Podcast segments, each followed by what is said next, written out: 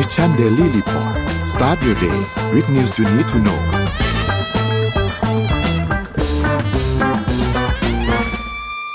สวัสดีค่ะยินดีต้อนรับทุกท่านเข้าสู่ Mission Daily Report ประจำวันที่10กุมภาพันธ์พุทธศักราช2566นะคะวันนี้คุณอยู่กับพวกเรา2คนค่ะสวัสดีค่ะอ้อมสวัสดีค่ะพี่เอมค่ะวันนี้เราก็มาเริ่มกันที่ตัวเลขเช่นเคยนะคะโอเคค่ะราคาดัชนีตลาดหลักทรัพย์ปิดที่ 1,667.17 จุดนะคะติดลบไป 0.07% ค่ะไปที่ต่างประเทศกันบ้างนะคะราคาหุ้นต่างประเทศค่ะ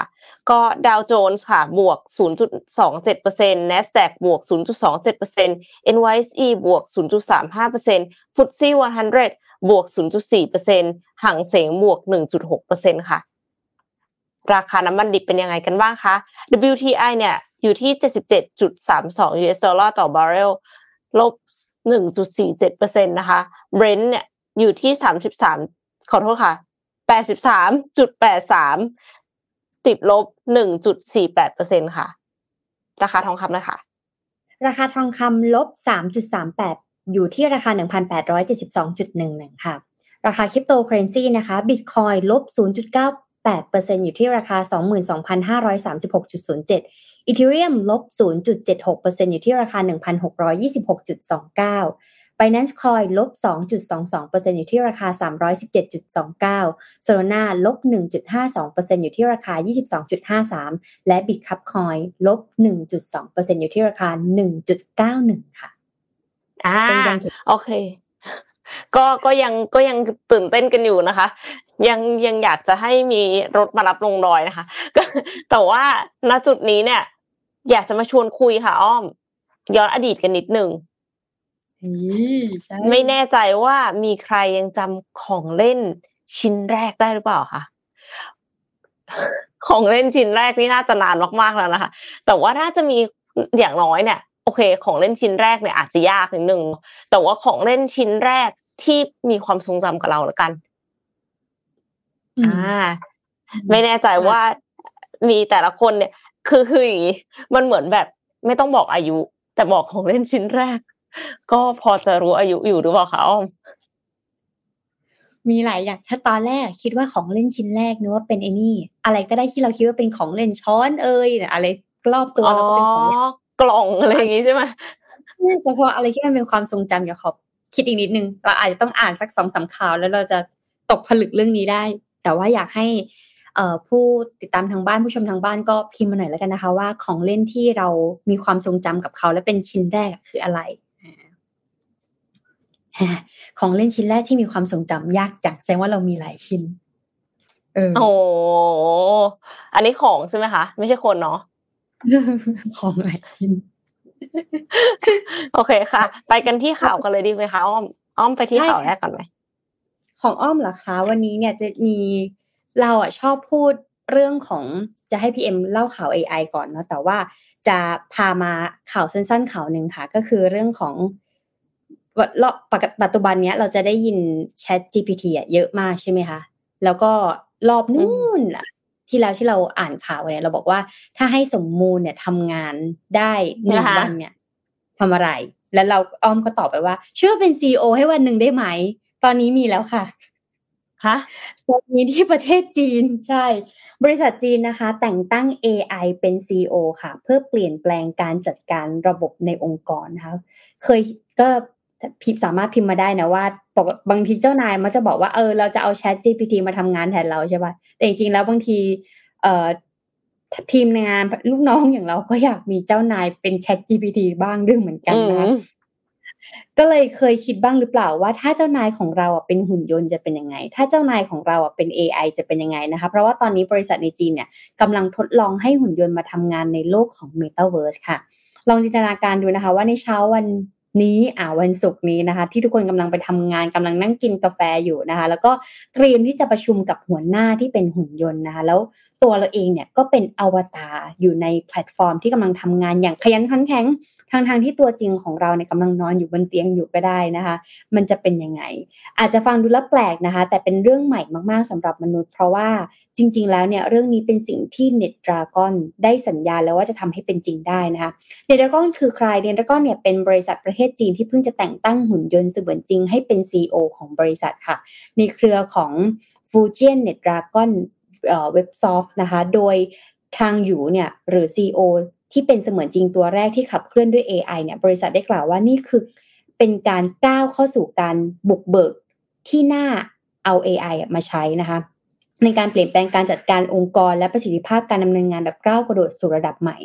ซึ่ง CEO เสมือนจริงนี้เนี่ยจะนำมาใช้ปรับปรุงการทำงานทางด้านคุณภาพช่วยเพิ่มความรวดเร็วในการดำเนินงานการวิเคราะห์ข้อมูลและเครื่องมืออย่างเรียลไทม์นะเพื่อประกอบการตัดสินใจในการทำงานทุกๆวันเพราะหน้าที่ของ CEO ส่วนใหญ่คือตัดสินใจในเรื่องยากๆเพราะฉะนั้นหน้าที่ของการทำงานปกติการทำงานรูทีนเนี่ยทีมงานก็จะทำงานไปแต่ว่าหน้าที่ของ CEO คือเอาข้อมูลมาทั้งหมดมาวิเคราะห์และการตัดสินใจแล้วบางทีการตัดสินใจมันอาจจะตัดสินใจพลาดไงคะดังนั้นเนี่ยถ้าเราอยากจะตัดสินใจที่มันถูกต้องอาจจะต้องใช้ระยะเวลาซึ่งบางทีมันก็อาจจะช้าเกินไปในการที่เราทำธุรกิจถูกไหมคะดังนั้นเนี่ยตัวหุ่นยนต์ CEO ตัวนี้นะคะก็เลยจะช่วยเพิ่มประสิทธิภาพในการจัดการความเสี่ยงของระบบและการตัดสินใจนะส่วนแนวโน้มจะเป็นยังไงนั้นก็ต้องติดตามกันต่อไปอันนี้ก็น่าสนใจเพราะว่าถ้าเกิดใครได้ดูซีรีส์หนังใน Netflix ก็จำชื่อไม่ได้อ้อมพูดทีๆชื่อจองอีหรือจึงอีที่เป็นนักรบเป็นนักรบหญิงนะคะแล้วก็เป็นนักรบหญิงเนี่ยแล้วก็เหมือนเสียชีวิตเกิดอุบัติเหตุบางอย่างเขาก็เลยด้วยความที่มีทักษะเหล่านี้ค่ะเขาก็เลยเอาความรู้ความทรงจำทั้งหมดเนี่ยใส่เข้าไปในสมอง copy ค่ะเหมือนสมมติว่าอ้อมกับพี่เอมอย่างเงี้ยอาจจะอายุสมมติ30 ปีข้างหน้าเรา2คนอาจจะแก่แล้วไม่ใช่อาจจะแก่หรอกเราแก่กันแล้วแต่เรามีความสามารถประสบการณ์ของเราเนี่ยมันอยู่ในหัวของเราบางที AI มันยังไม่มีข้อมูลตรงนี้ใช่ไหมคะเราก็แค่เอาความรู้ของเราทั้งหมดถ่ายโอนไปยังที่ตัวหุ่นยนต์ของเราซึ่งหุ่นยนต์ของเราก็จะเป็นเราอีกเวอร์ชั่นหนึ่งไปเลยอย่างเงี้ยค่ะในอนาคตก็คือจริงๆแล้วก่อนหน้านี้มันก็จะได้ยินว่า AI มันเป็นลูกน้อง AI มันเป็นลูกน้องตอนนี้ AI มันเป็นเจ้านายแล้วนะคะล่าสุดใช่ AI เป็นเจ้านายแล้วโอเคค่ะก็AI ก็เข้ามามีบทบาทในชีวิตเรามากขึ้นทุกวันนะคะแล้วก็เลยมีข่าวใหญ่มาเล่าให้ฟังค่ะเรื่องของ Microsoft ที่ซึ่งเพิ่งเปิดตัว AI ใน Bing ซึ่ง Bing เนี่ยเป็น Search Engine ที่ไม่ค่อยมีคนใช้คือ Bing เป็น Search Engine ที่อยู่ใน Microsoft Edge ซึ่งเป็นเบราว์เซอร์ของ Microsoft แต่ว่าไม่ค่อยมีคนใช้ทุกคนก็จะใช้ Google Chrome แล้วก็ใช้ Bing เพื่อโหลด Google Chrome ใช่ไหมคะแต่ว่าตอนนี้เนี่ย Microsoft เขาเปิดตัว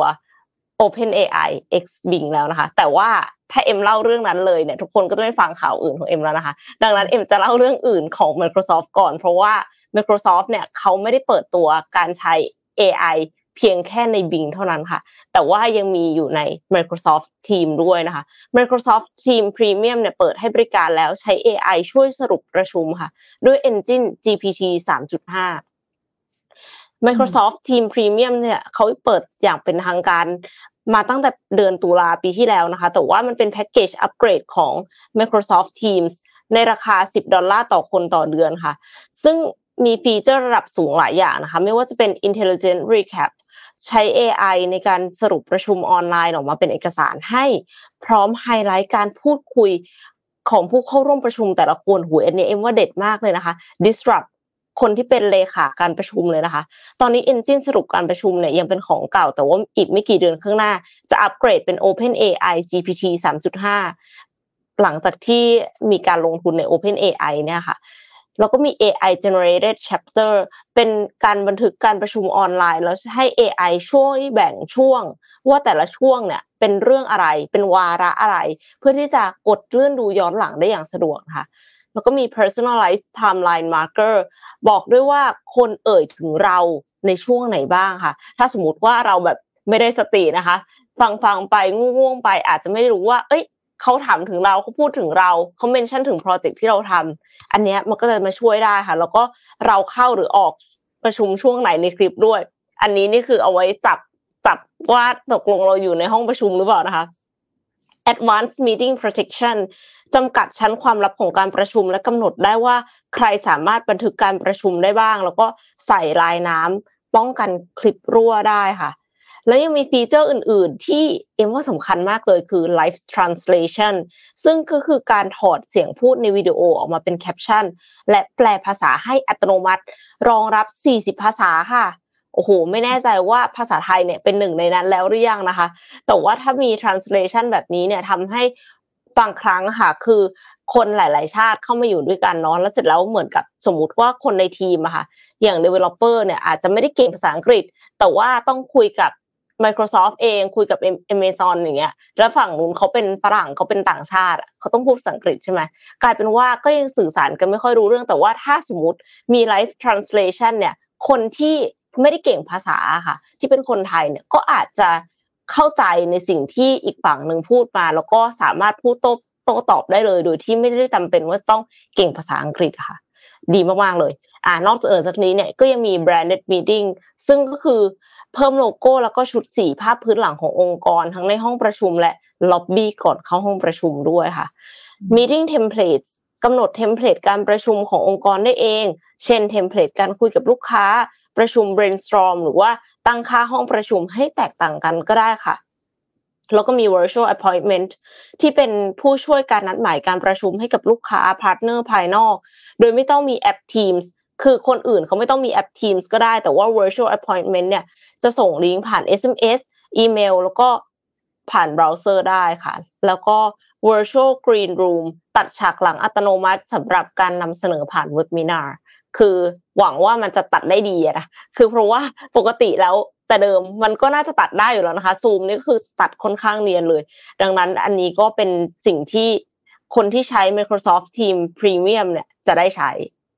ก็มี AI ที่ทำให้ดีขึ้นนะคะแต่ว่าตัว เอ็มยังไม่ได้ลองใช้นะเพราะว่าเอ็มไม่ได้ใช้ Microsoft Teams ไม่ได้ใช้ Microsoft Teams Premium นะคะแต่ว่านอกเหนือจากนั้นค่ะอ้อมมี Chat GPT มาแทนที่งานบางส่วนของ Sales ใน Microsoft Viva ค่ะ Microsoft Viva เนี่ยเป็นแอปพลิเคชันที่รันอยู่ใน Microsoft Teams และ Outlook อีกทีนึงนะคะเพิ่งเปิดตัวในปี 2021 ผู้ใช้ Microsoft Viva คือใครคือพนักงานภายในองค์กรค่ะทำไมเราถึงไม่รู้จักองค์กรเราอาจจะไม่ได้ใช้ Viva นะคะแต่ว่าคนที่เขาใช้เนี่ยเขาเอาไว้ให้พูดคุยทำกิจกรรมเรียนรู้พัฒนาตัวเองแล้วก็มีแอปย่อยตัวหนึ่งค่ะชื่อว่า Viva Sales ซึ่งหน้าที่ของมันเนี่ยคือเชื่อมต่อระบบ CRM เช่น Salesforce หรือ Dynamics 365นะคะเข้ากับเครื่องมือสื่อสารภายในอย่าง Teams หรือว่า Outlookแล้วสิ่งที่ Microsoft เพิ่มเข้ามาเนี่ยมันก็คือการใช้ Engine GPT ช่วยเขียนอีเมลตอบโต้กับลูกค้าที่สนใจสั่งซื้อสินค้าของเราค่ะอย่างในภาพเลยนะคะคือใช้ AI เนี่ยช่วย draft proposal ให้ตรงกับความต้องการของลูกค้าอ่านอีเมลคือมันอ่านอีเมลของเราก่อนหน้านี้ด้วยนะอีเมลที่ลูกค้าเคยส่งหาเราค่ะแล้วก็ระบุความต้องการของตัวเองก็เลยทำให้รู้ว่าลูกค้าต้องการสินค้าได้ระดับราคาใดเสร็จแล้วมันก็ไปเซิร์ชในแคตตาล็อกของเราทีนึงคือไปดูทำหน้าที่เหมือนคนเนาะเพราะว่าคนเนี่ยรู้แล้วว่าลูกค้าอยากได้แบบไหนจากการอ่านอีเมลใช่ไหมคะเสร็จแล้วก็ไปดูว่าตอนนี้เรามีอะไรขายบ้างราคาเท่าไหร่ AI ก็ทำเช่นเดียวกันก็ไปดูว่าในแคตตาล็อกของเรามีอะไรบ้างระดับราคาไหนแล้วก็ดึงข้อมูลสินค้ากับโปรโมชั่นจาก Dynamics มาร่างเป็นคำตอบให้ช่วยประหยัดแรงแล้วก็เวลาของพนักงานฝ่ายขายลงได้ค่ะแล้วทั้งหมดเนี่ยก็คือทำผ่าน Outlook ได้เลยมีให้กดข้างๆค่ะคือดูว่าเราจะพร้อมมันไหมหรือว่าไม่พร้อมถ้าไม่พร้อมมันก็จะคิดเองแต่ว่าถ้าสมมติว่าคนเนี้ยสำหรับลูกค้าคนเนี้ยมีสิทธิพิเศษอะไรบางอย่างเราก็ใส่เข้าไปได้สมมติว่ามีระยะเวลาให้เครดิตเทอมเพิ่มขึ้นหรือว่ามีความต้องการอะไรที่อาจจะไม่ได้อยู่ในอีเมลนั้นนะคะโอ้ยอย่างนี้คือมันมีคนบอกว่าอย่างเงี้ยเซลล์จะตกงานไหมแต่ในความคิดเอ็มคิดว่าเซลล์สามารถที่จะไปโฟกัสในสิ่งที่เขาถนัดมากกว่าคือไม่ใช่การเขียนอีเมลแหละคืออาจจะเป็น relationship management ซึ่งตรงนั้นนะคะยังไงก็ต้องเป็นคนทำเนาะ ChatGPT ก็คงไม่ได้ทำได้แต่ว่ามันทำให้มี productivity สูงขึ้นในงานอื่นๆที่เซลล์ไม่ได้จำเป็นจะต้องไปใช้เวลาเยอะแล้วก็มีอย่างอื่นอีกนะคะซึ่งก็คือแน่นอนไฮไลท์ของเราค่ะอ้อม GPT ในBing อ้อมใช้ Bing ไหมคะหรือว่าใช้แต่ Chrome ใช้ Chrome แล้วก็ Safari โอเคใช้ Chrome กับ Safari ใช่ไหมคะแล้วก็คือแต่ว่าเราอ่ะจะมาดูว่า Chat GPT ใน Bing เนี่ยมันเป็นยังไงคือจริงๆแล้วตอนแรกเลยอะค่ะตอนที่เริ่มอีเวนต์นะสเตียนนาเดล่าเนี่ยเขาเล่าเรื่องที่เขากลับบ้านที่อินเดียแล้วก็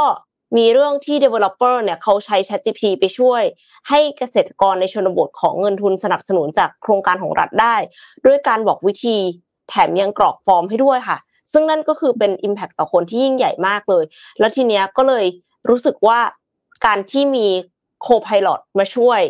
ในชีวิตของเราไม่ว่าจะเป็นโคไพลอตใน GitHub ซึ่งเขาก็พูดถึงว่าคนที่เขารู้จักเนี่ย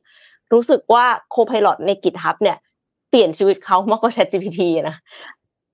Microsoft เนี่ยเขาก็เลยอยากจะเปิดตัวโคไพลอตสำหรับ Search Engine ซึ่งโคไพลอตสำหรับ Search Engine อันเนี้ยสามารถ Search ได้แน่นอนค่ะ Bing ต้อง Search ได้นะคะไม่อย่างนั้นจะเป็น Search Engine ไม่ได้ Answer ได้ค่ะตอบคำถามแชทได้แล้วก็ Createทีนี้ answer เนี่ยก็คือ response จาก ChatGPT engine ที่อยู่ด้านขวาเขาจะแบ่งออกเป็น2ข้างค่ะข้างซ้ายเนี่ยคือถ้าเป็น Google ข้างขวามันจะเป็นโฆษณานะไม่ออกใช่ไหมแต่ว่าถ้าเป็นข้างซ้ายอะค่ะก็จะเป็น search result ปกติข้างขวาจะเป็น GPT engine ที่เขา suggest answer มาให้แล้วที่สำคัญเลยที่เอ็มชอบมากๆคือมันมี source of information ให้ด้วยเพราะว่าก่อนหน้านี้ตอนที่เราใช้ ChatGPT อะสำหรับเอ็มนะเอ็มรู้สึกไม่มั่นใจว่าสิ่งที่คุณสักเซสมามันถูกต้องเปล่ามันตรงหรือเปล่าแล้วล่าสุด Google เปิดตัว Google Bard ออกมาแล้วตอนที่ถามคำถามพร้อมเข้าไปค่ะมันตอบมาเป็นเรื่องที่ไม่ถูกต้องคือถามเกี่ยวกับรูปของ James Webb แบบ James Webb ทำอะไรออกมาที่มันจริงๆที่เราจะเอาไปอธิบายให้เด็กฟังได้ออกมาเป็นรูป Galaxyที่จริงๆแล้วอ่ะถูกถ่ายขึ้นมาก่อนที่จะมีกล้อง James Webb อีกกลายเป็นว่าทำให้หุ้นตกนะคะแต่ว่าของ Microsoft เนี่ยเขาไม่เหมือนกันเพราะว่าเวลาที่เขาตอบ response ออกมาแล้วค่ะเราสามารถที่จะคลิกลิงก์เข้าไปดู original ได้เลยเราสามารถคลิกเข้าไปอ่านเพิ่มเติมได้ทำให้เอ็มรู้สึกว่าเอ็มมั่นใจมากขึ้นว่าอันเนี้ยมันไม่ใช่อะไรที่คิดมั่วๆขึ้นมาแต่ว่ามันมี source of information ที่เชื่อถือได้จริงๆคือเราสามารถที่จะเลือกได้ว่าตกลงเราจะเชื่อถือสิ่งนั้นไหมจากที่เรา search เว็บเข้าไปนะคะแล้วก็มันสามารถโต้ตอบกับเราได้ค่ะก็เหมือน ChatGPT เนาะแล้วก็แต่งเพลงได้ค่ะแล้วก็คือเรายังสามารถที่จะให้มันแต่งกลอนแต่งเพลงได้ในแบบที่เหมือน ChatGPT และที่สำคัญคือมันใส่เข้าไปใน Edge browser คือหมายความว่านึกถึงแบบมันมีตุ่ม extension เล็กๆอะค่ะอยู่บน Edge browser เลยให้กด Bing เข้าไปง่ายขึ้นนะคะแล้วมันมีสิ่งที่น่าจะช่วยให้หลายคนอะประหยัดเวลาได้มากในการอ่านบทความคือปกติเวลาเรา search ออกมาเนี่ยบางอย่างบทความมันยาวมากเลยใช่ไหมคะ paper ยาวมากเราก็อ่านไม่จบสักทีอันเนี้ยค่ะสามารถ summarize key point on page you are on ได้คือกดให้มัน summarize ออกมาเป็นสรุปออกมาเป็น key points เป็น bullet points ได้ประหยัดเวลาได้อีกเยอะเลยค่ะทึ่งมากๆเลยอันนี้เอ็มทึ่งสุดๆเลยเพราะว่าคิดว่าน่าจะช่วยได้แล้วนอกจากนี้อันนี้คือเอาหลายข่าวมารวมกันและหลายแหล่งมารวมกันนะคะ CNBC เนี่ยยังรายงานว่า Microsoft เตรียมเปิดให้องค์กรอื่นนำ Chat GPT ไปใช้ในแบบของตัวเองด้วยไม่ว่าจะเป็นโรงเรียนบริษัทหรือภาครัฐนะคะยกตัวอย่างเช่นการนำ AI เนี่ยมาใช้แนะนำ call center ว่าควรพูดตอบลูกค้ายังไงเพราะว่าก่อนหน้านี้ที่เอ็มพูดไปก็คือมีใช้ส่งอีเมลหาเซลล์อยู่แล้วดังนั้นถ้าสมมติว่า call center ไม่รู้ว่าจะพูดอะไรค่ะขายของยังไงหรือว่าลูกค้าพูดมาแบบนี้เขาอาจจะโมโหเนี่ยเราควรจะตอบไปว่ายังไงก่อนหน้านี้มีคนเอา Chat GPT ไปเขียนอีเมลเพื่อที่จะส่งอีเมลหาเจ้านายที่โกรธอยู่เนี่ยเพราะฉะนั้น Chat GPT อ่ะมันสามารถที่จะบอกเราได้อยู่แล้วว่ามันควรจะพูดยังไงให้ diplomatic ให้คือมันอยู่เป็นนะคะเพราะฉะนั้นเนี่ยการนำ AI มาให้คำแนะนำในการตอบลูกค้าของ call center เนี่ยก็คือเป็นสิ่งที่น่าจะช่วยได้เยอะมากเลยนะคะและเอ็มอ่ะก็นึกถึงว่าเอา AI มาช่วยในการแนะนำอาชีพดีไหมเพราะว่าจริงๆ career coach ของเราก็มีเวลาจำกัดแล้วก็ข้อมูลก็อาจจะลิมิตอยู่แค่ที่บริษัทตัวเองที่ตัวเองทำงานหรือว่าเพื่อนๆใช่ไหมคะแต่ว่าในขณะที่ ChatGPT อ่ะ มันสามารถที่จะหาข้อมูลจากอินเทอร์เน็ตได้ทั่วโลกดังนั้นมันก็น่าจะช่วยให้เราตอบคำถามได้เยอะมากเพราะว่าคือส่วนใหญ่อะค่ะคำถามคนที่มาถาม Career Coach อะ 80% เป็นคำถามที่เสิร์ชได้จากอินเทอร์เน็ตหรือว่าถ้าเสิร์ชจาก YouTube เนี่ยจะมีคลิปขึ้นมาเลยแล้วเราก็เลยเหมือนกับคือถ้าเราใช้แอดมินใช่ปะแอดมินก็จะต้องไปถาม Career Coach ก่อนแล้วเอามาตอบให้แต่ว่าตอนนี้ไม่ต้องแล้วค่ะถ้าอย่างนั้นแอดมินเนี่ยก็ใช้วิธีถามเข้าไปใน Bing ก็ได้เนาะแล้วเสร็จแล้วก็คือมันก็จะมีพร้อมออกมาขอโทษค่ะมีแอนเซอร์ออกมาตามพร้อมของเราแล้วก็เอาไปตอบได้เลยอันนี้ก็ประหยัดเวลาทำให้แอดมินเนี่ยสามารถโคฟเป็น Career Coach ได้ถึงคำถามประมาณ 80% เลยนะเพราะฉะนั้นคือน่าจะช่วยให้เราแบบทำงานได้เร็วขึ้นมี productivity เยอะขึ้นทั้งนี้แน่นอนค่ะมันยังมีคอนเซิร์นเรื่องของความถูกต้องแม่นยำอยู่ใช่ปะทีเนี้ยเราก็สามารถที่จะให้ Career Coach รีวิวบางอย่างได้ที่เขาไม่มั่นใจที่แอดมินไม่มั่นใจดังนั้นก็เลยน่าจะช่วยเพิ่ม productivity ได้โดยที่เราก็ต้องใช้วิจารณญาณในการใช้ AI ด้วยแต่ว่าโหอันนี้คือข่าวใหญ่ของเมื่อวานเลยค่ะ Microsoft เปิดตัว AI ใน Bing เนี่ยคืออันนี้ขอบคุณพี่เอ็มมากๆสรุปมาทุกอย่างเอาง่ายๆเราอ่านข่าวกันทุกเช้าเนี่ยเราเตรียมข่าวกี่ข่าวเราต้องอ่านถูกป่ะอย่างเราสองอ่านทุกพี่ๆทุกคนที่เป็น Mission Daily Report อ่ะนอกจากต้องอ่านข่าวแล้วต้องเปรียบเทียบว่าแหล่งที่มาของข้อมูลนั้นน่ะมันจริงไหมแล้วเราอ่ะเคยอ่านซ้ำกันหรือเปล่าเพื่อไม่ให้แต่ละวันอ่านห้ามจะอ่านซ้ำใช่ค่ะเนี่ยมันก็เป็นการช่วยประหยัดเวลาอย่างนึงแล้วก็เห็นด้วยกับพี่เอ็มว่าถ้าอย่างมีคนพิมพ์มาเหมือนกันว่าครูแนะแนวอาจจะตกงานอะไรเงี้ยก็เป็นตัว ChatGPT ก็จะเป็นตัวช่วยไกด์ไลน์เหมือนกันของโค้ดคิดอ่ะเราโรงเรียนโคดดิ้งเราเนี่ยเราก็จริงๆแล้วเราจะเจอคำถามเยอะมากอายุ13ปีเด็กติดเกมให้เรียนอะไรดีอ่ะมันจะมีคำถามอย่างเงี้ยเข้ามาตลอดเวลาหน้าที่ของเราอาจจะตอบแค่ตามโครงสร้างสมองเด็กตอบได้ว่าน้องเขาควรจะเรียนอะไรตามพื้นฐานการเรียนของเขาอะไรเงี้ยแต่อะไรที่มันดีฟลึกอีกเช่นแบบลูกมีภาวะทางอารมณ์เหวี่ยงลูกมีสมาธิสั้นจะต้องมีวิธีการเรียนยังไงจะต้องใช้ครูแบบไหนอันเนี้ยมันก็ต้องใช้ data หลังบ้านอยู่อะไรเงี้ยก็เห็นด้วยและขอบคุณอันนี้มากเดี๋ยวจะเอาช่วงนี้นะแคปไปให้ทีมงานมีคนสรุปมาให้แล้วค่ะไหนพี่เอ็มพามาเรื่องของ ChatGPT ใช่ไหมแล้วตอนเนี้ยทุกวันเนี่ยเราคุยแต่ ChatGPT แล้วไม่ใช่แค่คุยกันทุกวันนะในฟีด Facebook ก็มีแต่ ChatGPT ถ้าใครอยู่สาย marketing หรือ technology เนี่ยโอ้โหมีแต่คนใช้ ChatGPT หมดเลยในห้องไลน์ของเราก็จะเริ่มมีคนพูดเรื่อง ChatGPT เข้ามาใช่ไหมแต่วันนี้แล้วเราจะเริ่มรู้สึกว่าเฮ้ยเราจะตกงานไหมนะเราจะอยู่รอดหรือเปล่านะวันนี้อ้อมจะพามาฝั่งตรงข้ามค่ะว่างานไหนเป็นสิ่งที่ AI มาทำแทนไม่ได้จดไว้จดไว้เพราะว่าเราได้ยินมาเยอะเราจะได้ไปทำงานนั้นเราจะทำงานนั้นเราจะได้เตรียมตัวแต่ว่างานนี้เนี่ยมันเป็นต้องบอกก่อนว่าอะไรที่ทำที่เอาทักษะก่อนละกันนะก่อนเป็นเรื่องอาชีพเนาะทักษะไหนที่ AI ยังทำแทนมนุษย์อย่างเราไม่ได้นะคะอย่างแรกเลยคือ human resource customer service customer relationship นะคะ customer relationship management อะไรที่เกี่ยวกับคนนะ participate กับคนคุยกับคนอย่างเงี้ย AI ยังทำไม่ได้แบบ 100% นะคะมันอาจจะเป็นการสื่อสารแบบทางเดียวแต่ว่ามันยังไม่สามารถจะคุยกันแบบนี้ได้อย่างเมื่อกี้เราบอกว่าเซลล์เนี่ยสามารถใช้ ChatGPT หรือว่าใช้ในการเสิร์ชในการทำข้อมูลใช่ไหมคะแต่การที่เซลล์อะค่ะจะไปสร้างความสัมพันธ์กับลูกค้าพาไปกินข้าวพาไปพบปะพูดคุยหรือถามคำถามเพิ่มเติมเนี่ยมันยังต้องใช้สกิลนี้อยู่ก็คือสกิลคนนะคะ2การวางกลยุทธ์หรือว่าการคิดอย่างเป็นระบบการแก้ปัญหาเป็นระบบอย่าง AI เนี่ยตอนนี้เขาอาจจะให้คำตอบโซลูชันมาแต่ถ้าเกิดจะให้โซลูชันแบบเชิงลึกและแอคชั่นได้จริงและทำได้ AI ยังทำไม่ได้ค่ะยังก็ต้องใช้คนอย่างเราเนี่ยในการไปปฏิบัติการอยู่นะทักษะที่3คือ creative thinking ความคิดสร้างสรรค์ในการต้องบอกก่อนว่าความคิดสร้างสรรค์เนี่ยมันทำให้เราคิดนอกกรอบและเราสามารถแก้ปัญหาอื่นได้ดีขึ้นถ้าเราแก้ปัญหาแต่เรื่องเดิมๆวิธีการเดิมๆปัญหาก็จะเหมือนเดิมค่ะเราไม่สามารถจะแก้ปัญหาได้ด้วยแก้ปัญหาแบบใหม่ด้วยวิธีการเดิมๆดังนั้นเนี่ยสิ่งที่เราต้องทำเลยคือคิดนอกกรอบแก้ปัญหาความคิด ความคิดสร้างสรรค์เลยสำคัญนะคะต่อมาคือ creativity นะคะกิจกรรมต่างๆที่เกี่ยวกับการศิลปะงานอาร์ตต่างๆนี้เนี่ยมันถามว่า AI ทำได้ไหมก็อาจจะทำได้ในฝั่งของ Midjourney เนาะแต่ว่าอะไรที่มันเป็นของคราฟต์ค่ะของประดิษฐ์อย่างเงี้ยงานแบบถักทองานหมวกงานพรมงานอะไรอย่างเงี้ยค่ะยังทำไม่ได้เรายังสามารถทำได้อยู่นะคะ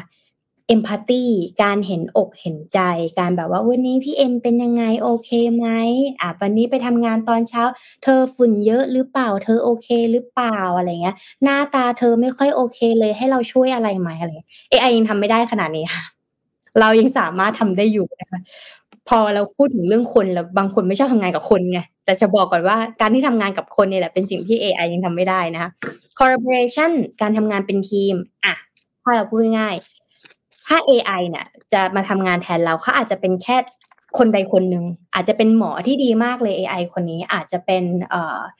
ผู้ให้คำปรึกษาทางด้านเซลล์เฉพาะเรื่องนี้แบบดีมากๆเลยแต่การที่เรามาระดมสมองร่วมกันนะการทำงานเป็นทีมการที่แบบมาทำทีมเพลเยอร์การทำของร่วมกัน AI ยังทำไม่ได้นะแล้วข้อสุดท้ายคือ communication การสื่อสารแบบดีด้วยนะ บางที AI มันก็อาจจะตอบมาแบบตรงๆแหละแต่ว่าสุดท้ายแล้วเนี่ยการที่เราใช้น้ำเสียงโทนเสียงที่จะเข้าถึงอารมณ์แบบนั้นวิธีการพูดค่ะ AI ยังทำไม่ได้อันนี้คือเรื่องของทักษะ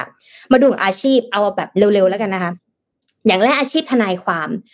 ก่อนหน้านี้อ้อมเคยพูดว่าเนี่ยที่อเมริกาเนี่ยมีอยู่รัฐหนึ่งที่เขาอนุญาตให้เอา AI เนี่ยมาช่วยในการตัดสินแต่ว่าสุดท้ายแล้วค่ะแค่มาช่วยกรองข้อมูลมาให้แต่คนที่ตัดสินจริงๆเป็นทนายความเพราะว่ามันเป็นเรื่องของชีวิตมนุษย์เนาะการขีดเส้นเป็นและเส้นตายมันไม่ใช่มีเรื่องของ data อย่างเดียวมันมีเรื่องของจริยธรรมด้วยมันมีเรื่องของมุมมองต่างๆด้วยอะไรอย่างเงี้ยค่ะดังนั้นเนี่ยมันเป็นงานที่ละเอียดอ่อนดังนั้นทนายความเนี่ยเป็นสิ่งที่ AI ยังทำไม่ได้ในตอนนี้นะคะ2ความเป็นผู้นำแยกกันกับ CEO นะเมื่อกี้ AI CEO ใช่ไหมคะที่ตัดสินใจให้แต่ความเป็น leadership ความเป็นผู้นำอ่ะต้องบอกก่อนว่าบางที CEO บางท่านก็ไม่ได้มีความเป็นผู้นำไงหรือความเป็นผู้นำ leadership ก็ไม่ได้เกิดมาเพื่อเป็น CEO ไงความเป็นผู้นำคุณต้องมีเป้าหมายมิชชั่นวิชั่นคุณต้องมีทั้งศาสตร์และศิลป์คุณต้องมีทั้งบุญบารมีในการจัดการองค์กรคุณต้องเป็นแบบอย่างที่ดีให้กับลูกน้องอย่างเงี้ยค่ะคุณต้องเป็นโรลโมเดลเป็นตัวอย่างไกด์งานให้กับลูกน้องได้เนี่ยคือภาวะความเป็นผู้นำดังนั้นเนี่ยเป็นสิ่งที่ AI ก็ยังทำไม่ได้นะคะ3บุคลากรทางการแพทย์ชีวิตความเป็นอยู่ของมนุษย์ไม่ว่าจะเป็นสัตว์เลี้ยงหรือว่ามนุษย์เองเนี่ยยังไงก็ต้องถูกการเอาใจใส่ดูแลอย่างดีนะคะโดยเฉพาะเรื่องของการรักษาดังนั้นเนี่ยเราต้องใช้ความเชี่ยวชาญมากๆในการที่จะเอมพาธีคนไข้เข้าใจคนไข้แล้วก็พูดคุยกับคนไข้หรือแม้แต่หาโซลูชันในการที่จะแนะนำในการรักษาเนี่ยดังนั้นบุคลากรทางการแพทย์ก็เป็นสิ่งที่ AI ยังทำไม่ได้ลองจินตนาการดูถ้าเราไปที่โรงพยาบาลแล้วมีคุณผู้ชายใส่ที่ตรวจหัวใจใช่ไหมคะที่ฟังหัวใจใช่ไหมคะแต่เป็นหุ่นยนต์หน้าเหลี่ยมๆจะเกิดอะไรขึ้นคงไม่ฟิลใช่ไหมฉันมาหาหมอหรือฉันมาหาอะไรอย่างเงี้ยดังนั้นเนี่ยบุคลากรทางการแพทย์ AI ก็ยังมาทำแทนไม่ได้นะตำแหน่งต่อมาคือผู้ปฏิบัติงานทางด้านการดูแลสุขภาพอาจจะต่างจากบุคลากรทางการแพทย์นะคะเพราะว่าจะเป็นการให้บริการผู้ป่วยโดยการพูดถามโคชชิ่งนะคะและการบำบัดอื่นๆโดยปกติแล้วเนี่ยจะเริ่มด้วยการสื่อสารอย่างเช่นนักจิตวิทยาบำบัดเนี่ยก็ไม่ใช่นักจิตแพทย์นะจิตแพทย์คือเขาจะจ่ายยาใช่ไหมคะแต่นักจิตวิทยาบำบัดเนี่ยเหมือนเราเข้าไปคุยกับเขาแล้วก็นักจิตวิทยาจะถามว่าสัปดาห์ที่ผ่านมามีเหตุการณ์อะไรให้คะแนนตัวเองยังไงแล้วก็ให้คะแนนตัวเองเท่าไหร่จาก0ถึง10ภาวะอารมณ์ของเราเป็นยังไงช่วงไหนที่เราโกรธช่วงไหนที่เราโมโหนักจิตบำบัดค่ะจะเป็นคนยิงคำถามเหล่านี้แล้วก็จดเลคเชอร์แล้วเขาก็จะถามแล้วว่าวันนี้อยากจะมาปรึกษาและหรืออยากจะมาแก้เรื่องไหนแล้วเขาถึงจะใช้คำถามโคชชิ่งค่ะเพื่อให้เราตกผลึกกับตัวเองนักจิตวิทยาจะไม่ได้ให้โซลูชันนะคะแต่เขาจะใช้คำถามโคชชิ่งเพื่อให้เราตอบตัวเองพูดออกมาแล้วเราก็เออใช่เรื่องนี้เราแก้ได้เองนี่นาอะไรอย่างเงี้ยค่ะหรือตำแหน่งต่อมานะคะผู้เชี่ยวชาญทางด้าน IT ต้องใช้วงเล็บใหญ่ๆใหญ่ๆขีดเส้นเลยว่าผู้เชี่ยวชาญทางด้าน IT เราจะบอกว่าโอ้ย ChatGPT สามารถที่จะเขียนโค้ด แทนเราได้แล้วนะอะไรเงี้ยแต่จริงๆแล้วผู้เชี่ยวชาญทางด้าน IT เนี่ยเขาต้องเขียนโค้ดคิด business model คิด user flow ต่างๆจนไปถึงแบบถ้าเอาง่ายๆถ้าเราจะทำแอปพลิเคชันสำหรับอ่านข่าวในตอนเช้าเนี่ยเขาต้องคิดตั้งแต่ business model user experience user customer journey user flow คิดทุกอย่างเรียบร้อยจนไปเขียนโค้ดจนไปเขียนทำทุกอย่างอะค่ะถึงจะอยู่รอดได้โดยที่ AI ยังทำไม่ได้นะคะต่อมานะคะผู้เชี่ยวชาญทางด้านทรัพยากรมนุษย์หรือ HR เนี่ยสำคัญนะจริงๆแล้วใน World Economic Forum ที่บอสของเราเคยมาพูดกันเมื่อประมาณปี2ปีที่แล้วเนี่ยอาชีพที่คนต้องการมากที่สุดก็คือฝั่งของ HR ค่ะเรื่องของคนเพราะ HR เนี่ยจะต้องว่าจ้างคนเนาะว่าจ้างว่าจะเอาใครงานในองค์กรนี่บ้างอะไรอย่างเงี้ยค่ะดังนั้นเนี่ยเขาต้องสรรหาพนักงานฝึกอบรมและมอบหมายงานให้พวกเขาเนี่ยตามสายงานนะเพื่อให้งานของเราอ่ะเป็นไปตามเป้าหมายดังนั้นเนี่ย HR จะต้องมีศักยภาพสุดๆไปเลยรู้ทุกอย่างต้องรู้ทุกอย่างว่าปัจจุบันนี้มีอาชีพอะไรบ้างงานสายนี้ต้องใช้ทักษะอะไรบ้างทุกอย่างเพื่อจะเลือกคนที่เหมาะสมกับการทำงานมาอีก4ตำแหน่งสุดท้ายนะคะตำแหน่งที่7คือความคิดสร้างสรรค์อย่างที่ย่อมพูดไปเนาะทั้งนั้นถ้าเรามีความคิดสร้างสรรค์ความคิดนอกกรอบเนี่ย AI ก็ยังมาทำงานแทนเราไม่ได้เพราะเราจะเอาไอเดียเหล่านั้นไปแก้ปัญหานะคะข้อที่8นักกิจกรรมบำบัดเคยเจอไหมสายนันทนาการนักกิจกรรมบำบัดแบบเหมือนแบบว่ามีทีมบิลดิ้งที่เราประมาณนั้นนะที่บางทีเนี่ยองค์กรก็ส่งเราไปอีเวนต์เหล่านี้เพื่อให้เราตกผลึกทำอะไรบางอย่างละลายพฤติกรรมอะไรอย่างเงี้ยหรอหรือที่เราเคยถ้าเราพวกเราจะรู้จักก็คือเหมือนเข้าค่ายลูกเสือเมาคีล่าสัตว์เต้นรำทำเพลงอะไรอย่างเงี้ยอันนั้น AI ยังทำไม่ได้ค่ะทุกคนกิจกรรมนันทนาการนะคะความเอนเตอร์เทนนะคะเพราะฉะนั้นแล้วเนี่ยนักกิจกรรมบำบัดเหล่านี้ยังมีความต้องการอยู่นะคะในอนาคตตำแหน่งที่9นะคะผู้อำนวยการทางด้านการจัดการฉุกเฉินเหตุฉุกเฉินต่างๆง่ายๆเป็นนักแก้ปัญหาโดยเฉพาะเรื่องของอีเวนต์สมมติเราทำงานอีเวนต์หนึ่งมีคนประมาณ 1,000 คนอะไรเงี้ยบางที AI ก็ยังแก้ปัญหาให้เราไม่ได้นะแต่เขาอาจจะวางแผนให้เราได้แต่เวลาเกิดเหตุการณ์ฉุกเฉินแบบนั้นนะคะคนที่แก้ปัญหาคือพวกเราเนี่ยแหละค่ะแต่เราจะต้องมีสติมากๆในการแก้ปัญหาดังนั้นเนี่ยนักแก้ปัญหาฉุกเฉินก็เลยสำคัญและตำแหน่งสุดท้ายอ้อมเห็นด้วยมากๆคือสายซ่อมค่ะอาจตัดเรื่องของซอฟต์แวร์ไปนะเพราะว่า Chat GPT เป็นซอฟต์แวร์เนาะแต่ฮาร์ดแวร์ก็คือพวกอุปกรณ์อิเล็กทรอนิกส์ iPad MacBook มือถือคอมพิวเตอร์ทุกอย่างที่เป็นอุปกรณ์อิเล็กทรอนิกส์อะค่ะหลายบริษัทอะสร้างแล้วก็สร้างใช่ไหมคะแต่ตำแหน่งที่หายากมากๆนะคือตำแหน่งซ่อมค่ะเอาง่ายๆอย่างอ้อมมีบริษัทนึงเปิดบริษัทมาให้ซ่อมเครื่องขุดคริปโตใช่ไหมสิ่งที่เกิดขึ้นเลยคือต้นทุนแค่ค่าอุปกรณ์ซ่อมต่อ1คนอะ200,000 บาทนะยังไม่รวมที่เราต้องพาเขาไปเทรนพาเขาไปเรียนซ่อมพาเขามาซ้อมซ่อมมืออย่างเงี้ยใช้เวลาประมาณ 4-5 เดือนซึ่งต้นทุนอยู่ที่ประมาณบวกเพิ่มไปอีก 300,000 ต้นทุน1คนคือ 500,000 บาทนั่นหมายความว่าตำแหน่งซ่อมอะค่ะเป็นสิ่งที่ AI ยังทำไม่ได้ค่ะและจริงๆแล้วต้องบอกว่าเมืองไทยเมื่อเทียบกับต่างประเทศนะเทียบกับประเทศจีนนะตลาดซ่อมเนี่ยเป็นตลาดที่น่าสนใจมากเพราะคนไทยงานละเอียดงานฝีมือคืองานละเอียดมากนะคะดังนั้นเนี่ยถ้ามาโฟกัสเรื่องสายถ้ามีคนถามอ้อมว่าถ้าจะเรียนเขียนโปรแกรมกับเป็นวิศวะเอาอะไรดีอ้อมบอกว่าวิศวะเขียนโปรแกรมมันยังง่ายนะแต่วิศวะเนี่ยยากเพราะว่ามันต้องเป็นเรื่องของวงจรไฟฟ้าเรื่องของคอนโทรลบอร์ดฮาร์ดแวร์มันเป็นศัพท์เทคนิคมากๆเลยค่ะทุกคนคืออันนี้ไปเรียนซ่อมมาไงมันเป็นศัพท์เทคนิคมากๆเลยย้อนเวลากลับไปได้อย่าจะไปเรียนวิศวะค่ะ เพราะฉะนั้นแล้วเนี่ยถ้าเรามีความรู้เรื่องเหล่านี้เป็นสิ่งที่ AI ยังทำงานไม่ได้ค่ะเป็นเรื่องซ่อมนะคะนี่ก็คือทักษะทั้งหมดนะคะแล้วก็10อาชีพที่จะมาบอกทุกคนว่าถ้าเรารู้สึกว่าการ AI จะมาแย่งงานเราไหมถ้าไม่อยากให้ AI มาแย่งงานเราแล้วก็ใช้ AI มาช่วยเป็นเครื่องมือของเราในการทำงานแต่ถ้ารู้สึกว่าสิ่งที่เราทำอยู่ในตอนนี้มันเป็นงานคิดแก้ปัญหาทำงานกับคนงานฝีมืองานซ่อมอันนี้ก็จะตอบโจทย์แล้วก็ทำอย่างต่อเนื่องท็อปฟอร์มเก็บไปเรื่อยๆก็จะช่วยให้เรามีเงินเยอะขึ้นด้วยมือกันนะคะคือจริงๆมันยากอะไรแต่อาจจะใช้เวลามากขึ้นเพราะว่า AI จะมาช่วยงานเราใช่ป่ะจะมาช่วยงานเราให้เราไปทำอย่างอื่นใช่ป่ะแต่ว่างานอะไรที่มันแบบอันนี้มันคือ energy เรามันอาจจะทำให้งานเราเยอะขึ้นไงเพราะ AI ทำงานเราไม่ได้มันสเกลไม่ได้ประมาณนั้น เห็นว่านายอาร์มอะค่ะที่เขาอยู่อเมริกาเขาบอกว่างานช่างของสหรัฐอเมริกาเนี่ยคือค่าแรงแพงมากเพราะฉะนั้นใครเป็นช่างเนี่ยถ้าไปอยู่อเมริกาเนี่ยอาจจะรวยเลยนะคะเพราะว่าคือหาคนซ่อมยากหาแรงงานซ่อมยากแล้วโดยเฉพาะหาช่างที่เก่งยากอ่ะดังนั้นคือเขาให้ค่ากับสิ่งเหล่านี้เยอะมากเลยแล้วก็เรื่องของบุคลากรทางการแพทย์ใช่ไหมคะที่ AI ยังไม่ได้แทนที่ได้ขนาดนั้นจริงๆเวลาที่เราไปโรงพยาบาลอ่ะเราก็จะเห็นเครื่องวัดความดันมันก็อัตโนมัติเนาะคือมีเครื่องมือหลายอย่างที่อัตโนมัติแต่ถึงอย่างไรก็ตามก็ยังมีคนที่มาคุยกับเราอยู่ดีและนั่นน่ะคือความรู้สึกที่สบายใจขึ้นคือไม่อย่างนั้นนึกสภาพว่าหุ่นยนต์เจาะเลือดหุ่นยนต์ถอนฟันหุ่นยนต์ทำทุกอย่างนี่คือแบบโอ้โหไม่มี human touch เลยอะค่ะเราก็จะรู้สึกว่ามันรู้ไหมนะว่าเราเจ็บถ้าเราร้องหรือว่ามันอาจจะวัดได้ว่าเราเจ็บเลเวลไหนเสร็จแล้วปรากฏว่ามันบอกอย่างเงี้ยยังทนได้แรงกว่าเดิมอีกอะไรเงี้ยเราก็จะเครียดใช่ไหมคะแต่ว่าพอเป็นคนเนี่ยเขาก็จะเข้าใจความรู้สึกเรามากกว่ามี empathy มากกว่าเนาะแล้วทีนี้เอ็มก็เลยจะมาที่ข่าวของเรื่องของการแพทย์สักนิดนึงค่ะไม่ค่อยได้เอาข่าวเมดเทคมาเล่าเลยเพราะว่ารู้สึกว่า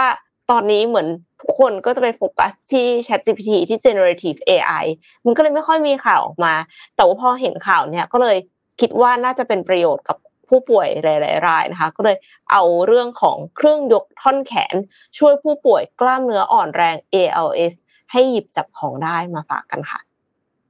ทีมวิทยาศาสตร์นักวิทยาศาสตร์จากมหาวิทยาลัย Harvard ร่วมกับโรงพยาบาล Massachusetts General Hospital ประเทศสหรัฐอเมริกาเนี่ยเขาคิดค้นกลไกขับหัววาล์วแบบพองตัวที่มีผิวสัมผัสเป็นผ้าซึ่งจะติดตั้งอยู่ใต้รักแร้แต่ละข้างของผู้ใส่โดยมีปั๊มลมพลังงานแบตเตอรี่เชื่อมต่อเอาไว้ที่ด้านหลังเอวของผู้ป่วยค่ะงานวิจัยเนี่ยถูกตีพิมพ์ลงในวารสาร Science Translational Medicine นะคะซึ่งผู้ป่วยกล้ามเนื้ออ่อนแรง ALS เนี่ยมักจะยกแขนไม่ขึ้นเนื่องจากการเสื่อมสภาพของเซลล์ในสมองและไขสันหลังค่ะนักวิจัยเขาก็เลยเริ่มคิดค้นช่วยเหลือว่าทำยังไงดีที่จะทำให้การยกแขนของเขาเนี่ยต่อให้มีแรงยกแค่นิดเดียวก็มีการทุ่นแรงด้วยบอลลูนได้ค่ะหลักการทำงานของเครื่องนี้เนี่ยคือเมื่อเซ็นเซอร์บนตัวเครื่องตรวจจับการขยับแขนขึ้นลงเพียงเล็กน้อยเซ็นเซอร์จะกระตุ้นปั๊มลมของบอลลูนรูปตัว Y ให้พองตัวขึ้นก็เลยเป็นการช่วยทุ่นแรงในการยกแขนนะคะให้ขึ้นลงอย่างนุ่มนวลในขณะที่การลดกล้ามเนื้อแขนลงเล็กน้อยก็จะกระตุ้นหัววาล์วให้ปล่อยลมออกจากบอลลูนช้าๆช่วยในการลดแขนลงอีกครั้งนึงค่ะปัจจุบันนี้มีการทดสอบกับผู้ป่วยโรคกล้ามเนื้ออ่อนแรงหรือว่า ALS ไปแล้ว10รายนะคะผู้ป่วยที่เป็นผู้ทดลองใช้เครื่องเนี่ยเขาก็ต้องได้รับการทดสอบสั้นๆในระยะเวลา30วินาทีเพื่อวัดระดับความแข็งแรงของแขนและไหล่รวมถึงความคล่องตัวที่แตกต่างกันของแต่ละคนก่อนแล้วผู้ป่วยก็จะได้เรียนรู้การตั้งค่าเครื่องกระตุ้นในระยะเวลาราว15นาทีจนกระทั่งสามารถเอื้อมมือหยิบสิ่งของบางอย่างเองได้ในที่สุดค่ะแต่ว่าผู้ป่วย ALS เนี่ยคือเขามีหลายความรุนแรงนะคะระดับความรุนแรงมีความรุนแรงแบบที่ไม่สามารถเคลื่อนไหวกล้ามเนื้อแม้เพียงเล็กน้อยได้ถ้าเป็นกรณีนี้เนี่ยเครื่องนี้จะยังช่วยไม่ได้นะคะแต่ว่านักวิทยาศาสตร์เขาก็กำลังหาวิธีการให้วาล์วสามารถทำงานได้โดยการสั่งงานจากสมองค่ะเพื่อที่จะให้สามารถสั่งงานได้ถึงแม้ว่าตัวเองจะไม่สามารถขยับกล้ามเนื้อได้เลยนะคะซึ่งอันนี้จะมีการพัฒนาเชื่อมต่อระบบประสาทสำหรับรับคำสั่งจากสมองแบบสวมใส่ได้ต่อไปค่ะศาสตราจารย์คอนเนอร์วอชนักวิจัยอาวุโสและผู้วิจัยเนี่ยเขาก็ระบุว่าการวิจัยกลไกข้อต่อแบบอ่อนนุ่มสามารถสวมใส่ได้น่าจะช่วยพัฒนาอุปกรณ์ใหม่ๆที่สามารถฟื้นฟูการทำงานของแขนขาผู้ป่วยโรค ALS และโรคอื่นๆที่ผู้ป่วยไม่สามารถเคลื่อนไหวได้เอ็มว่ามันฟังดูซิมเปิลนะพูดจริงๆคือตอนแรกเอ็มอ่านเอ็มก็รู้สึกว่าก็ไม่ได้ว้าวเท่าไหร่นะก็แค่แบบพองตัวขึ้นมาแล้วก็ปล่อยลมหรือเปล่าแต่จริงๆแล้วอะค่ะคือนวัตกรรมอะมันไม่ได้จำเป็นจะต้องแบบดูล้ำเสมอไปขอให้มีคนใช้ขอให้มันมี impact ต่อคนที่เป็น user ของเราจริงๆอ่ะก็พอแล้วดังนั้นเอ็มก็เลยนำข่าวเนี้ยมาเล่าเพื่อที่จะ กระตุ้นให้ทุกคนเห็นว่าเฮ้ยจริงๆการคิดนวัตกรรมอะค่ะมันอยู่รอบตัวเราเพียงแค่ว่าเรามองเห็นว่าปัญหาคืออะไรแล้วเราคิดว่าจะทำยังไงที่จะแก้ปัญหานั้นเราทดลองซ้ำๆเก็บฟีดแบ็กอะค่ะเราพัฒนาไปเรื่อยๆในที่สุดเราก็เป็นหนึ่งในคนที่คิดนวัตกรรมได้เช่นกันแล้วอย่างนวัตกรรมอันเนี้ยเอ็มเชื่อว่าไม่ใช่เฉพาะผู้ป่วยโรค ALS ที่จะใช้ได้สมมุติว่าเป็นคนที่เขามีโรคหลอดเลือดสมองค่ะเส้นเลือดในสมองตีบหรือแตกเนี่ยเขาก็กล้ามเนื้ออ่อนแรงเช่นกันในกรณีนี้เนี่ยก็อาจจะเอามาใช้คนที่แบบยกแขนขวาแขนซ้ายไม่ได้อะไรอย่างเงี้ยค่ะช่วยให้เขายกได้ดีขึ้นได้ก็ได้นะมันก็พัฒนาคุณภาพชีวิตคนด้วยนวัตกรรมของเราแค่นั้นมันก็ดีกว่านวัตกรรมที่ล้ำมากแล้วไม่มีคนอยากจะใช้จริงไหมคะเพราะว่าทุกครั้งที่เราพูดเมดเทคเนี่ยมันก็จะแบบมันล้ำมากเนาะแต่จริงๆแล้วเนี่ยมันก็อาจจะล้ำอะค่ะเพราะมันเป็นเรื่องอนาคตแต่ว่าอันนี้คือใกล้ตัวที่สุดอะ MVP มาแล้วด้วยลองทำมาด้วยเจ๋งมากเลยค่ะพิมโอเคมีคนขอเปเปอร์ด้วยเดี๋ยวให้พี่เอ็มส่งไปให้นะคะได้ค่ะโอเคคราวนี้มีคนแชร์เรื่องของเล่นเยอะมากเลยเดี๋ยวเราจะมาเข้าสู่เซสชั่นของเล่นของเราอะเอาของอ้อมก่อนละกันนะตอนแรกเมื่อกี้นั่งอ่านในคอมเมนต์แล้วก็รู้สึกว่าโอ้แต่ละคนมีของเล่นที่น่าสนใจมากๆเลยอ้อมมีชิ้นแรกที่มีความทรงที่ยังจำได้อยู่ทุกวันนี้น้องตัวนี้จะเป็นน้องหมีโคอาล่าแค่เนี้ยและหนีบบนเสื้อแล้วเราก็จะคุยหนีบบนเสื้อหนีบบนเสื้ออย่างเงี้ยแล้วหนีบตรงอย่างเงี้ยแต่ว่าตัวมันประมาณนี้นะแล้วเราก็จะคิดว่าน้องมันเกาะได้แล้วเราก็จะคิดว่าน้องอ่ะมีชีวิตจริงๆแล้วเราก็จะคุยกับน้องทุกวันแบบว่าเธอมีโคตรแล้วเธออะไรเธอกินข้าวคือคุยกับเป็นเรื่องเป็นราวจนวันนึงน้องหมีโคล่าหายไปไหนก็ไม่รู้เหมือนเดินไปซูเปอร์มาร์เก็ตที่ไหนแล้วน้องก็หายแล้วก็ร้องไห้อย่างนั้นนะหลายวันค่ะทุกมันเลยทำให้อยู่ในจิตใต้สำนึกอยู่ทุกวันนี้ว่าหมีโคล่านั้นน่ะมันหายไปแล้วก็เป็นเพื่อนเพราะว่าเราเป็นลูกคนเดียวไงเราไม่มีพี่น้องเราก็จะมีของเล่นน่ะเยอะแต่เราก็จะเล่นของเล่นเหมือนเล่นกับแม่ซื้อด้วยในบางทีมีคนเดียวได้เราสามารถเอนเตอร์เทนด้วยตัวเองได้ด้วยของเล่นแล้วก็สิ่งที่เรามีอยู่ในบ้านอะไรอย่างนี้นะคะแล้วถ้าเกิดอันต่อมาก็อันนี้เห็นด้วยกับพี่ๆหลายคนที่พิมพ์มาตุ๊กตากระดาษค่ะตุ๊กตาค่ะ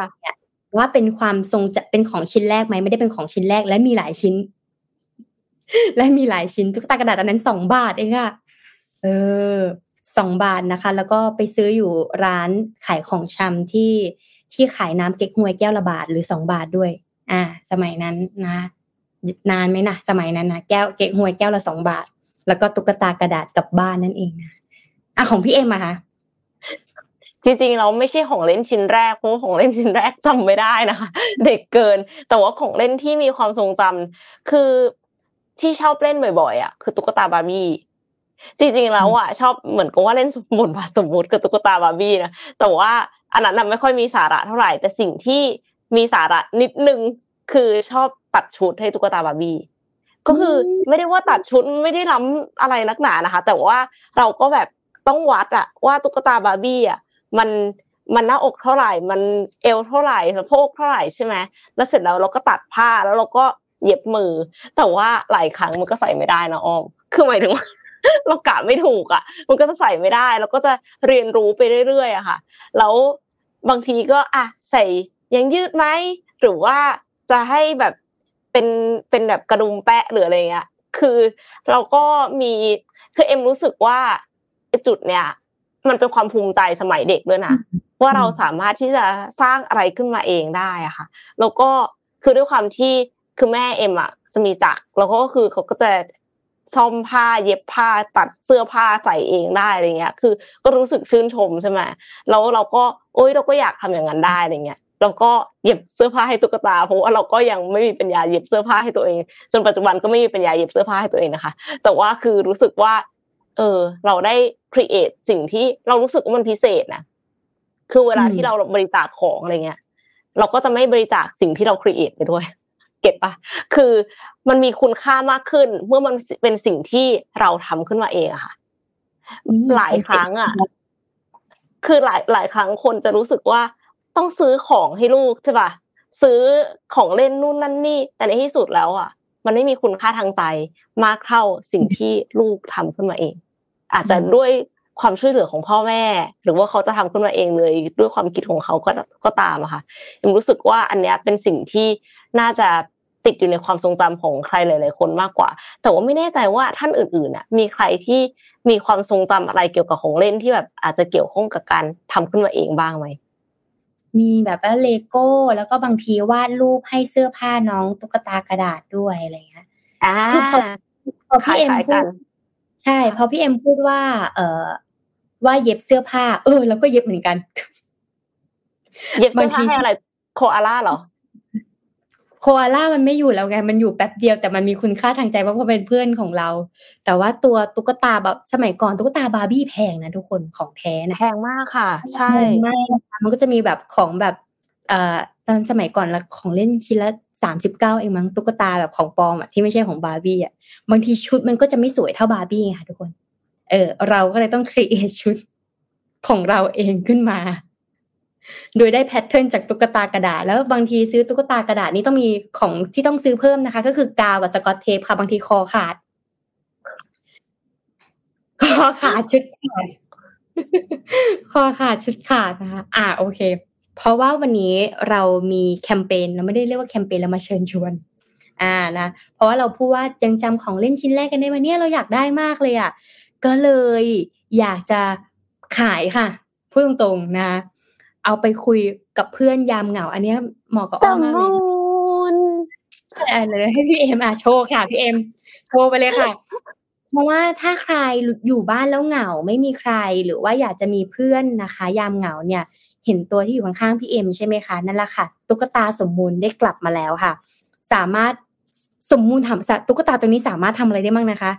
เขาทนเสียงร้องไม่ได้แต่ใครๆก็อยากไปรับเลี้ยงดูนะคะเลี้ยงง่ายน่ารักสุดๆนะคะสมมูลการันตีเองเลยใช่ไหมจ๊ะสมมูลพิมพ์มาด้วยนะซึ่งไซส์กำลังผู้ฟังที่ดีมากค่ะเป็นผู้ฟังที่ดีมากไม่ว่าเราจะพูดอะไรก็ไม่ตอบโต้เลยค่ะไม่สวนกลับเขาก็จะเป็นหน้าอย่างนั้นนะคะซึ่งไซส์กำลังพอดีอย่างที่พี่เอ็มถือนะคะตั้งโชว์ก็ดูดีจะกอดก็อุ่นนะคะพิเศษราคา pre-order ค่ะอยู่ที่690บาทจากราคาเต็ม790บาทนะคะเฉพาะรอบ pre-order ตั้งแต่วันนี้จนถึงวันที่28กุมภาพันธ์ก็คือสิ้นเดือนกุมภาพันธ์นะสามารถกดจองกันเลยที่ลิงก์ที่สมบูรณ์กำลังจะปักหมุดให้นะคะเราจะเป็นหนึ่งในนั้นแต่ว่าตัวก็ใหญ่เนาะเราไม่สามารถจะหนีบเป็นข้างๆเป็นหมีโคอาล่าได้แล้วเนี่ยเวลาอยู่คนเดียวเห็นไหมดูอยู่คนเดียวมันเหงานะเราต้องมีตุ๊กตาคุยกันทั้งนั้นคือจะซื้อสัตว์เลี้ยงมาเพื่อแก้เหงาก็มันก็อาจจะเป็นภาระสักนิดนึงในช่วงนี้ดังนั้นการซื้อตุ๊กตาเป็นการซ้อมเลี้ยงก่อนนะคะทุกคนซ้อมเลี้ยงไม่แก้เหงาก่อนใครที่ไม่ได้รางวัลนะคะก็สามารถยุมหัวสมมูลได้นะคะเมื่อมีสมมูลเป็นของตัวเองต้องมีสมมูลเป็นของตัวเองก่อนถึงจะสามารถยุมหัวสมมูลได้ค่ะแต่ว่าเอ็มจะมาพูดถึงคนที่ได้รางวัลกันบ้างค่ะหลังจากที่เรามีกิจกรรมพัฒนาองค์กรไปกับ NT นะคะรับปี2566เนี่ยก็ขอแสดงความยินดีกับผู้ที่ได้รับรางวัล30ท่านค่ะเป็นรางวัลเซตหมอนรองคอพร้อมผ้าปิดตาออกแบบลายโดยArt Story by Autistic Thai นะคะโดยกิจกรรมเนี่ยจะมีการจัดส่งของรางวัลให้ตามที่อยู่ที่ท่านได้ลงทะเบียนไว้ในวันที่14กุมภาพันธ์2566ค่ะไม่ได้ส่งไปทางมิชชั่นนะคือส่งไปจากฝั่งที่เขาเป็นผู้จัดกิจกรรมค่ะแต่ว่าขอแสดงความยินดีกับผู้ที่ได้รับรางวัลทั้ง30ท่านที่ขึ้นอยู่บนจอด้วยนะคะส่วนใครไม่ได้นะคะก็ไปหยุมหัวสมมูลนะคะสมมูลปักหมุดหรือยังสมมูลหายไปเลยวันนี้สมมูลอยู่ไหนสมมูลกลัวโดนหยุมหัวหรือเปล่าสมมูลหายไปไหนวันนี้สมมูลมีคนถามหาสมมูลอยู่นะคะโอเคคราวนี้อ้อมจะพามาข่าวสั้นเมื่อกี้เนี่ยอย่างที่พี่เอ็มได้พูดไปแล้วว่าก็ในฝั่งของแชทบอทของ Google เนาะที่เขาโผล่ออกมานะคะว่ามีการแนะนำนะคะว่าอย่าง การตอบคำถามผิดๆนะคะคือช่วงนี้ก็ถือว่าเป็นยุคทองของ ChatGPT นะคะ Google เองก็เป็นหนึ่งในบริษัทที่หันมาพัฒนาแชทบอทอัจฉริยะเป็นของตัวเองที่ชื่อว่า Bard หรือ Bard นะคะ B A R T Bard อะไรกันนะคะที่เพิ่งเปิดให้ทดลองใช้ในไปเมื่อเร็วๆนี้ปรากฏว่ากลายเป็นที่พูดถึงที่พี่เอ็มบอกเลยแต่ว่าไม่ได้พูดถึงในแง่ดีนะคะแต่เป็นแง่ร้ายนะคะเพราะว่าเสียหายไปจนถึงแป๊บเดียวอ่ะแค่ตอบคำถามผิดแป๊บเดียวเสียหายไปหุ้นของตกลงนะคะ 7.7% หายไปมูลค่าบริษัทหายไป 100,000 ล้านเหรียญค่ะไปในพริบตาเลยนะเขาตอบอะไรผิดอย่างที่พี่เอ็มบอกเลยคือตัวนี้เนี่ยเป็นการตอบคำถามอย่างผิดๆได้รับการเปิดเผยครั้งแรกผ่าน Twitter นะคะเมื่อมีผู้ใช้งาน Twitter รายนึงกล่าวว่าเป็นคนอื่นกล่าวว่าใน Twitter ด้วยนะไม่ใช่แค่แบบต้นสังกัดมาเองนะมีคนโพสต์ไปว่าเขาได้ถามนะคะว่าอะไรคือการค้นพบครั้งสำคัญของกล้องโทรทัศน์อวกาศ James Webb โดยบาร์ดนี้นะคะได้ตอบว่ากล้องโทรทัศน์อวกาศ James Webb เนี่ยสามารถที่ถ่ายภาพดาวเคราะห์นอกระบบสุริยะจักรวาลเป็นครั้งแรกซึ่งความเป็นจริงแล้วเนี่ยข้อมูลจาก NASA ระบุว่ากล้องโทรทัศน์นี้สามารถถ่ายภาพดาวเคราะห์นอกระบบสุริยะจักรวาลได้เป็นครั้งแรกก็คือกล้องโทรทัศน์อวกาศของหอดูดาว European Southern นะคะซึ่งจากดราม่าดังกล่าวส่งผลให้หุ้นของ Alphabet บริษัทแม่ของ Google เนี่ยตกลงไป 7.7% ในทันทีนะคะส่งผลให้มูลค่าบริษัทเนี่ยหายไป 100,000 ล้านเหรียญในพริบตาค่ะ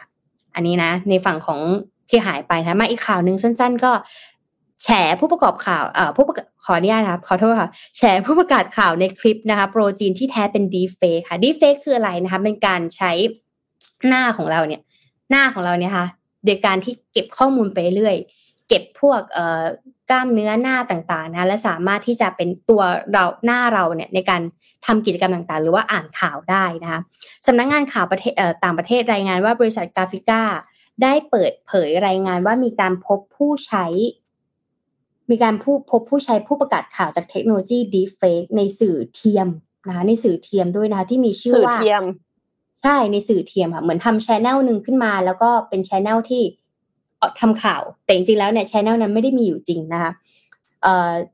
ในสื่อเทียมที่ชื่อว่า Wolf News ค่ะแค่ชื่อก็น่ากลัวแล้วที่เผยแพร่ออกมาเพื่อส่งเสริมภาพลักษณ์ของพรรคคอมมิวนิสต์จีนพรรคคอมมิวนิสต์จีนนะก็คือต้องบอกก่อนว่าประเทศจีนเนี่ยเขาจะเข้มงวดเรื่องของสื่อเนาะเพราะว่ารัฐบาลเนี่ยสามารถที่จะคอนโทรลสื่อได้ควบคุมสื่อได้สามารถที่จริงถ้าจำไม่ผิดก็คือเหมือนประเทศเขาก็จะมีทีม PR โดยเฉพาะเวลามีข่าวอะไรที่ไม่ดีเกี่ยวกับรัฐบาลน่ะทีม PR ก็จะมีการจัดการข่าวเหล่านี้ให้หายไปได้เป็นการกรองให้ประชาชนในจีนเนี่ยเห็นข่าวอีกแบบนึงนะคะเพราะฉะนั้นเนี่ยแต่ว่าตอนเทคโนโลยีมันไม่ได้ล้ำมากนะตอนนี้เทคโนโลยีมันค่อนข้างล้ำเลยก็จะมีกลุ่มแปลกๆกลุ่มลับๆนะคะที่เขาเอาไว้คอยส่งข่าวกันแต่นี่ก็เป็นอีกสาเหตุหนึ่งที่เขาใช้เทคโนโลยี Deepfake เนี่ยในสื่อเทียมเพื่อส่งเสริมภาพลักษณ์ของพรรคคอมมิวนิสต์จีนนะคะจากการเปิดเผยของ Graphica ระบุว่าผู้ประกาศข่าวปลอมเนี่ยรายหนึ่งที่ชื่อว่า Alex นะคะที่ได้เห็นเมื่อกี้นะคะได้ออกมารายงานข่าววิจารณ์สหรัฐว่านิ่งเฉยกับปัญหาความรุนแรงจากการใช้อาวุธปืน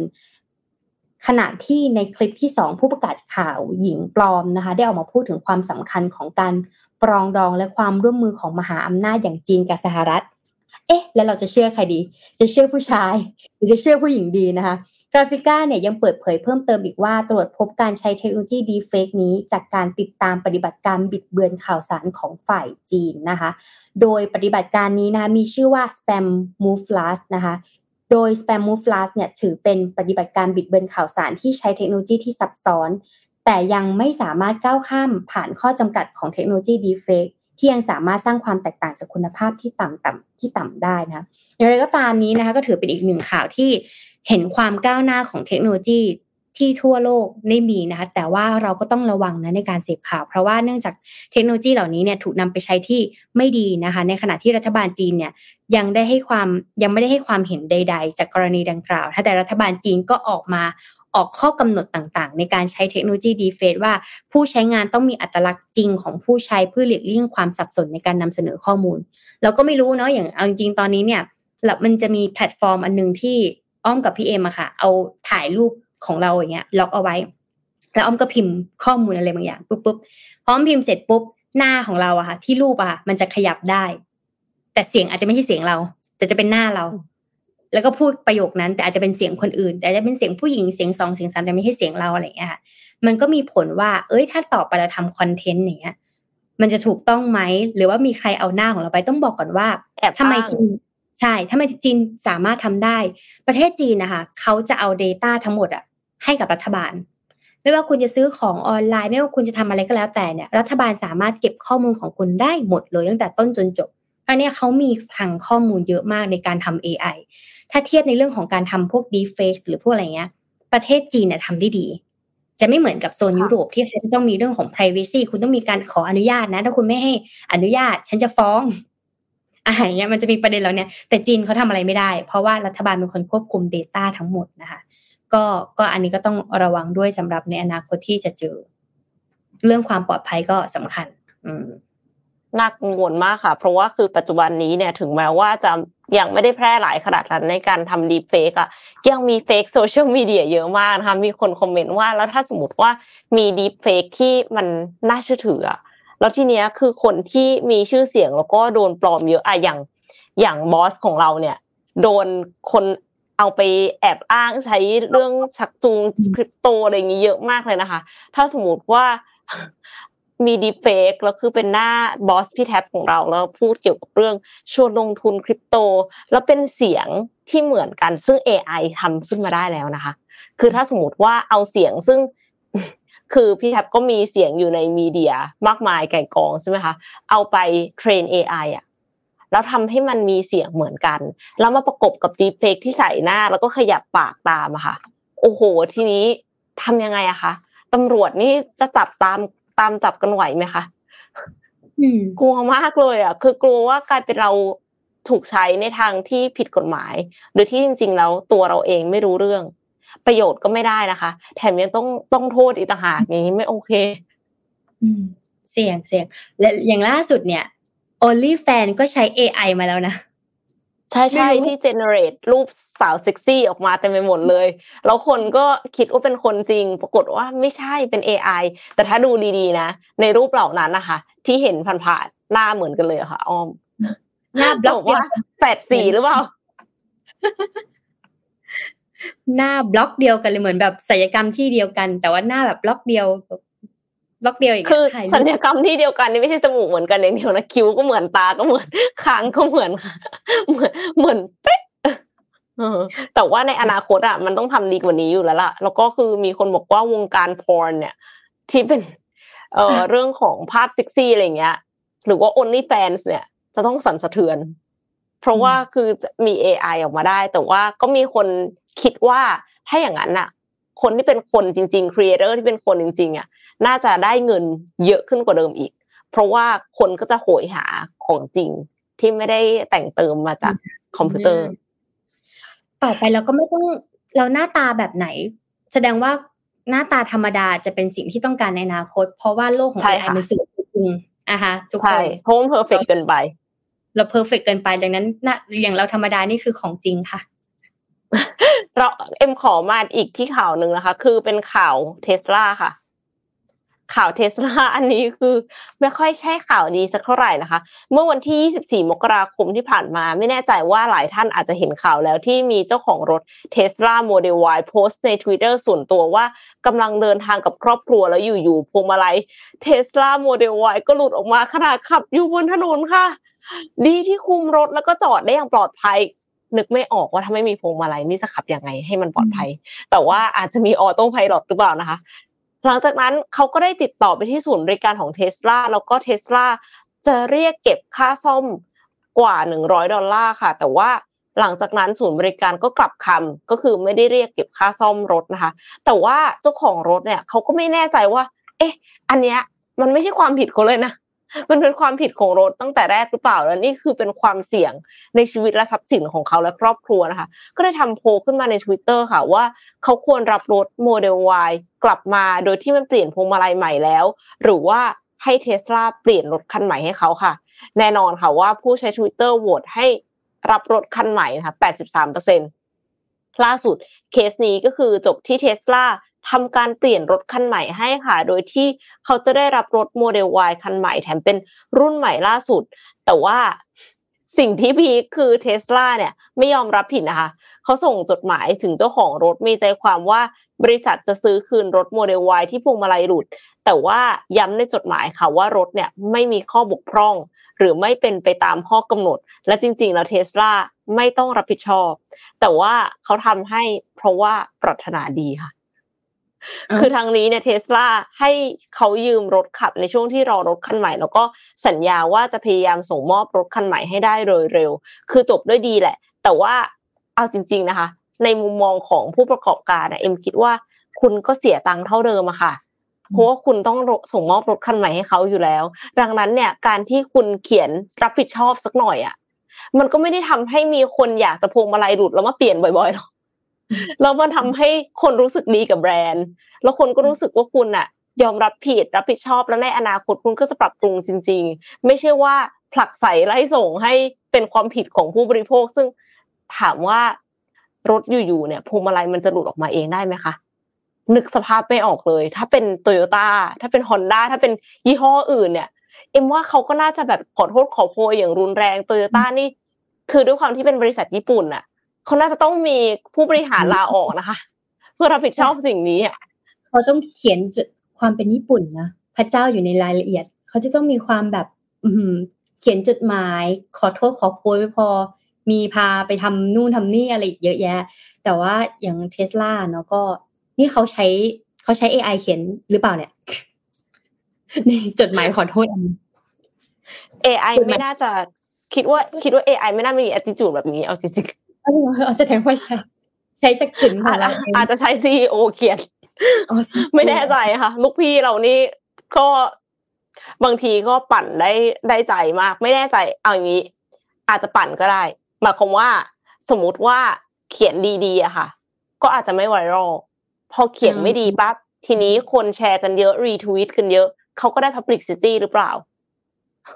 อันนี้เป็นข้อสังเกตนะเพราะว่าหลายๆครั้งอีลอนมัสก์ก็ทำอะไรที่คนไม่เข้าใจว่าทำไมถึงทำแบบนั้นแต่ว่ามันก็ทำให้เขาดังขึ้นมา